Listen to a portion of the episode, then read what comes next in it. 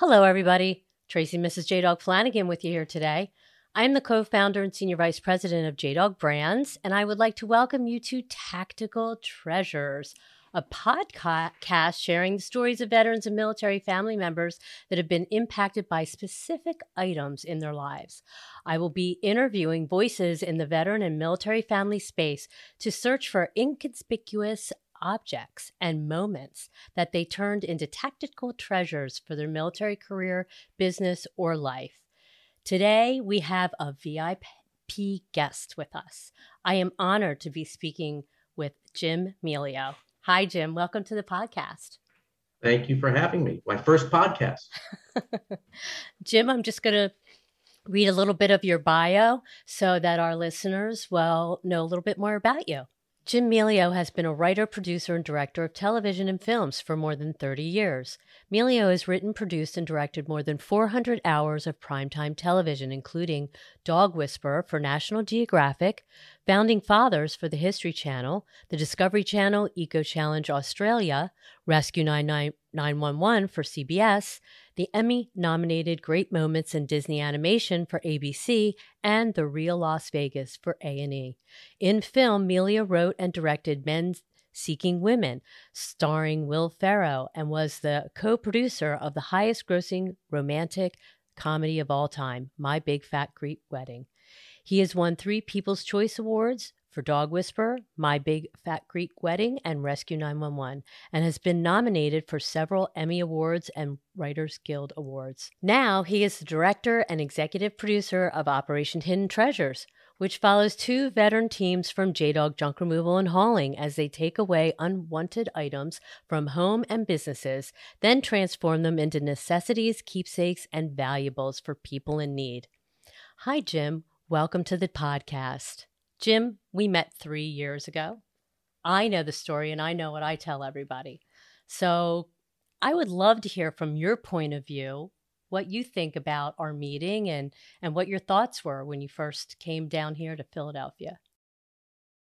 Well, I've been, as you said, I've been working in the business for a little bit more than 30 years. And as a producer, uh, you get a lot of people approach you about television shows. They go, oh, these people think they're a reality show, or this person, you know, whatever.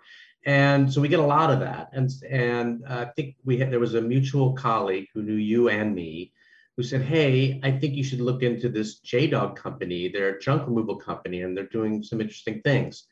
And my first thought was, well, I, I don't know how to make a show about junk removal interesting. that was my first thought.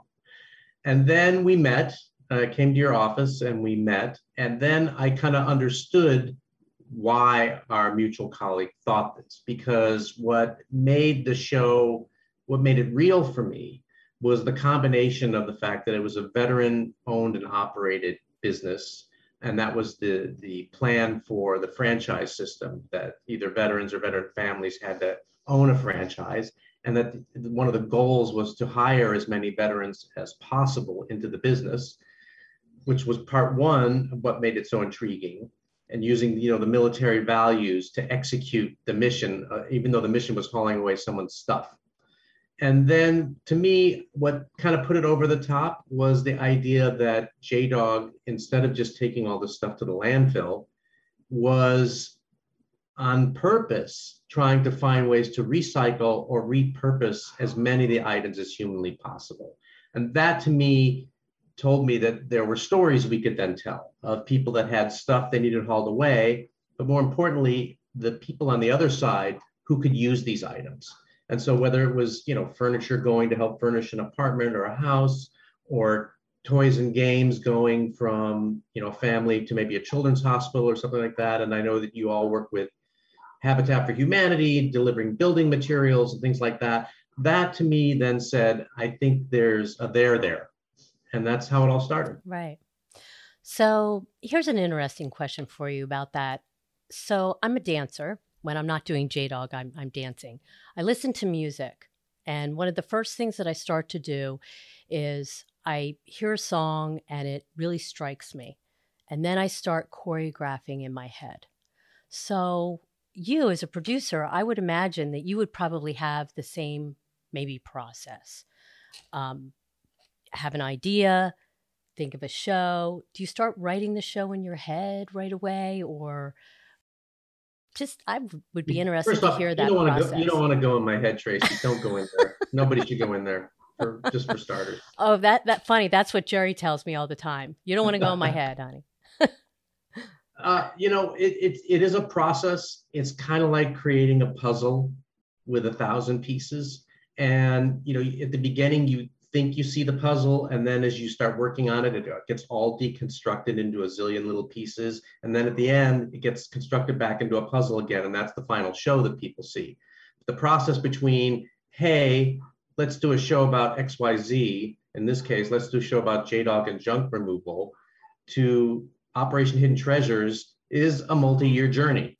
And uh, it, it takes a lot of kind of trial and error, kind of figuring out what works. And in the end, most television, whether it's reality, nonfiction, or whether it's you know fiction that you watch, it, you're involved with a story and characters. And of course, when you're dealing with nonfiction and reality shows, the characters are real people.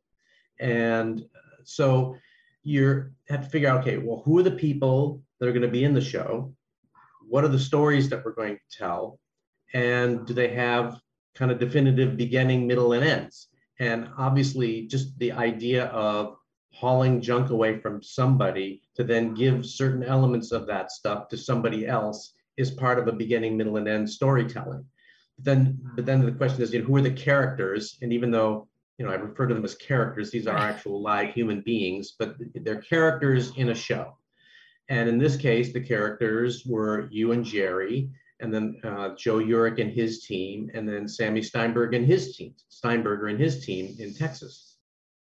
So first we had to find out, well, who of all the JDog franchisees, and by the way, I'm sure there are many other awesome franchisees who could be worthy to be on the show. And ideally, as we move into doing future seasons, we'll be exploring different parts of the country with different JDog franchisees. But for the first go around, uh, you know, we we picked Joe and Sammy uh, to help us tell the stories. And so that was that's part one of it. Yeah. And then part two is I uh, hired a really awesome supervising producer, Diane Eaton, who I've worked with all the way back to Rescue 911.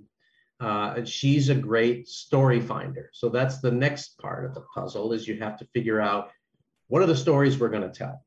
And you know, JDog is out there every day, all these franchisees doing this on a day-to-day basis, picking stuff up, recycling, repurposing, and and giving away when you know however they do it on a daily or weekly basis. But we can't necessarily rely on what's happening every day out there to determine whether or not it would be a good show for a television series. So we put out ads. This is something similar we did on when I produced the Dog Whisperer show. We put out ads on Craigslist, online, and you know in in in supermarkets. We put up little things in supermarket billboards saying do you have a bad dog? Tell us your story and maybe we'll help fix your dog if you agree to be on television. And at that point nobody knew what dog whisper was. And we got a bunch of great stories and we filmed the stories and that became the first season of dog whisper. We did something very similar with operation hidden treasures. We mm-hmm. said do you have stuff you need hauled away tell us your story and and we'll haul it away for free unlike obviously JDog normally charges to haul things away, but we'll haul it away for free as long as you let us do it on television. Uh, yeah. And so that's how we found our stories primarily for season one. Right. I mean, Joe Urich found us a couple stories, and you all found us a couple stories, and then we found them through different uh, people. And that's the was part of the storytelling process yeah. to make sure that we had stories. So it, it, wasn't all just, oh, we're picking up furniture and delivering it to somebody. We wanted right. to show the range of things that were done, JDog. You know, we did, and and to that end, we did find some really, really great, interesting stuff. Um, some of it is going to be auctioned off for our JDog Foundation, but I I would love to hear what was your favorite item that was hauled away well, t- two stories are, are kind of my favorite stories. Uh, my and I, one is the church organ story, which is in episode one, mm-hmm. and I I just love this story because it started with a family in Texas that had a huge electric organ in their parlor that had been sitting there for 20 years and nobody in the family played the organ. And so, like, why is this organ sitting in this parlor? And it's because the mom of the family, 20 years ago, a friend said, Hey, I have this really large church organ, but no place to put it. Can we, can you store it in your house for a little bit? And she said, Okay. And then 20 years later, it's still sitting there, unplayed. So uh, we found uh, through JDog, we found a church in Austin, Texas that was super excited to have a church organ because they didn't have one. They had a piano and they wanted to add an organ. And so we literally picked up the organ uh, that morning of the shoot and dropped it off in the afternoon. And the church had arranged for some of their choir members to come. And uh, they play and the, the organ worked, they plugged it in, they brought their organist in, and the choir sang, and I got chills when we were filming it. And even to the point where I sent you, we, we filmed them singing several times, and I filmed part of it and sent it to you, you and Jerry. And you and you told me you cried. I did. Oh, I did. I was a mess. it was it, it, was a really touching piece. Uh, uh, yeah, I'm excited for the airing of episode one. I think it'll be really awesome. And I thought if the show worked, it's going to be because of stories like this. Yeah. That this is, you know, here's something that literally had been sitting for 20 years unused, and the same day was now in a new place and now had a, a home. Mm-hmm.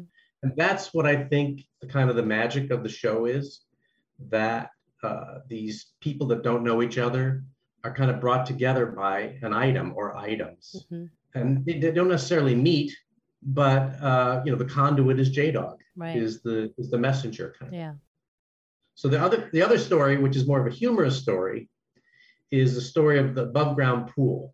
So a family had bought an above ground pool, plastic pool that they'd used during the pandemic, and they loved it, but they spent all summer playing in it. And then the, the next summer, the kids were going to go to uh, camp, so they didn't have the use for it anymore.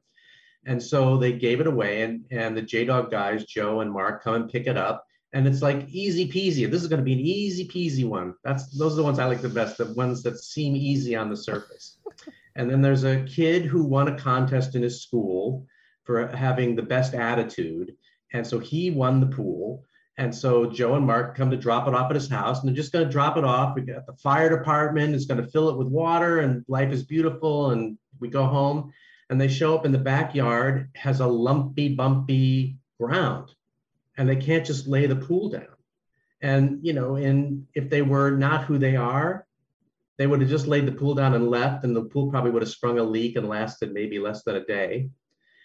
And instead, Joe and Mark spent more than an hour digging holes into the yard so they could have a flat surface for this pool and you know basically as they say they were embracing the suck of what they were doing. And you know they did the right thing. They they laid out the pool so this so this boy this young boy would actually have a pool that would last more than a day. And and to me it became kind of a funny story because i was seeing the looks on their face. You know what's interesting is that these j-doggers that i've worked with they take everything pretty much in stride. They know that there's an element of their job that that isn't great mm-hmm. but they embrace that part. They like, you know, because the rewards of giving things away kind of makes up more than makes up for it. But watching them go, oh man, this is way more than we ever bargained for. But they just did it. And obviously at the end, the kids were super happy. You know, everyone felt great about it. And to me, it's it's one of the more humorous stories. Yeah. we kind of play it yeah. for humor. Definitely. Definitely so. So uh, I understand that you might have an item that's special to you, whether physical or maybe just an experience that that has shaped you in in your life or been very special to you. So I would love to hear what that is. Sure. Well, uh, I grew up in a suburb of Chicago in kind of an upper middle class family.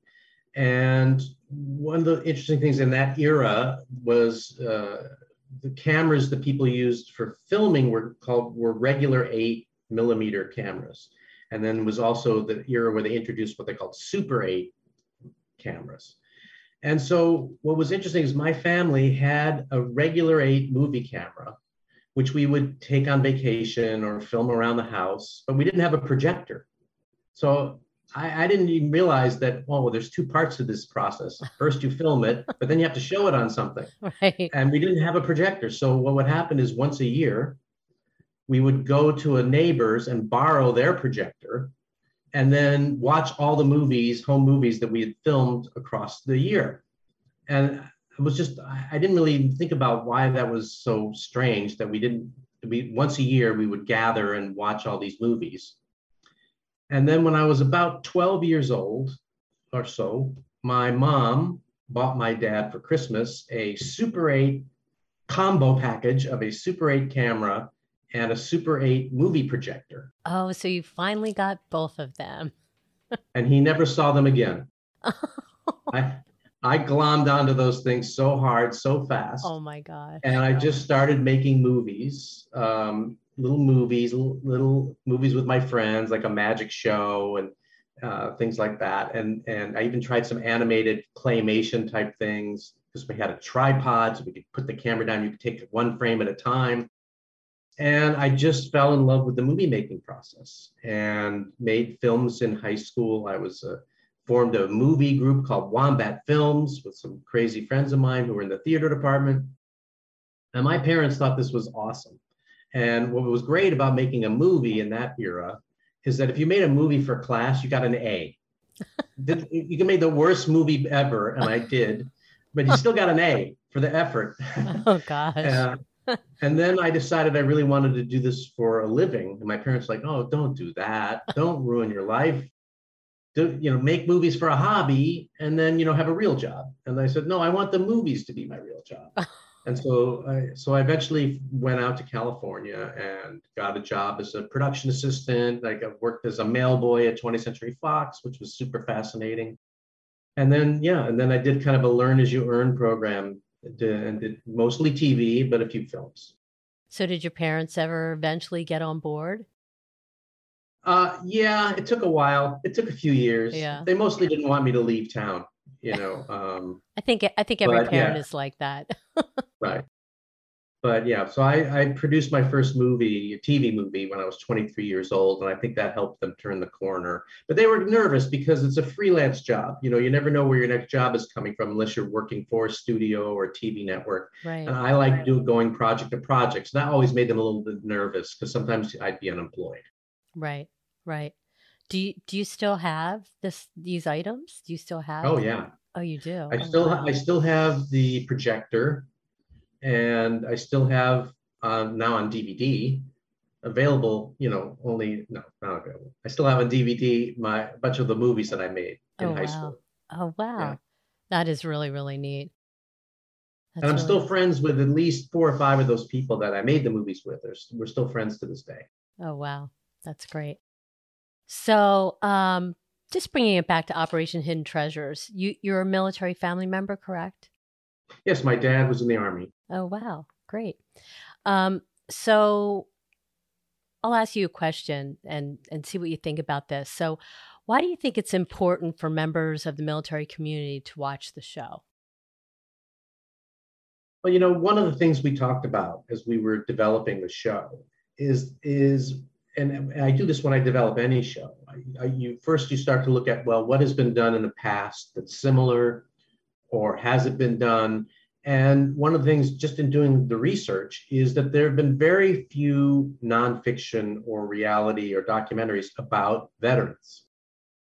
So I thought that that's both right. good and bad because the way TV works is, you know, yes, they want something fresh and new, but not so fresh and new that people can't wrap their heads around it.